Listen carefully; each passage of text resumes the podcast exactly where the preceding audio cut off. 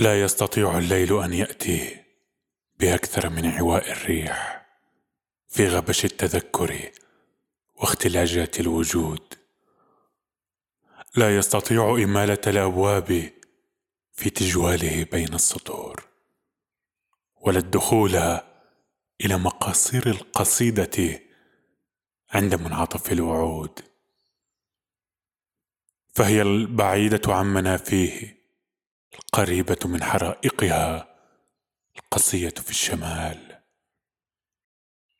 والليل الليل أوسع من سواد الكائنات وحلكة الأوقات أوسع من ضلالات السؤال. والليل هذا خطوة لا تستطيع السير أكثر في الطريق ولا سؤال النهر والعشاق عن خيل الغواية حين غابت في الظلال.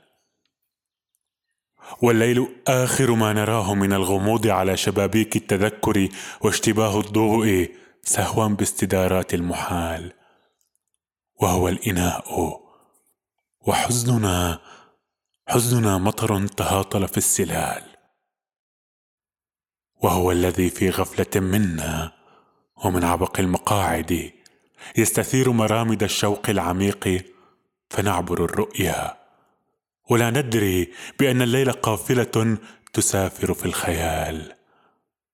ولأننا في الأصل نخفي غيمة في الخافق التياه. يأخذنا شرود الليل نحو النبع ثانية إلى أفيائنا الأولى. وحيث الله ألهم طينه هذا الجلال. فنمر في المعنى قليلا كي نفسر خوفنا ونفسر القبلات والأغلال والجرح القديم. ورفتي نجوى تهطلتا على سفح حزين. أوان تغلقت سبل البقاء وماتت العنقاء وارتجف المآل في خطوتين على الرمال.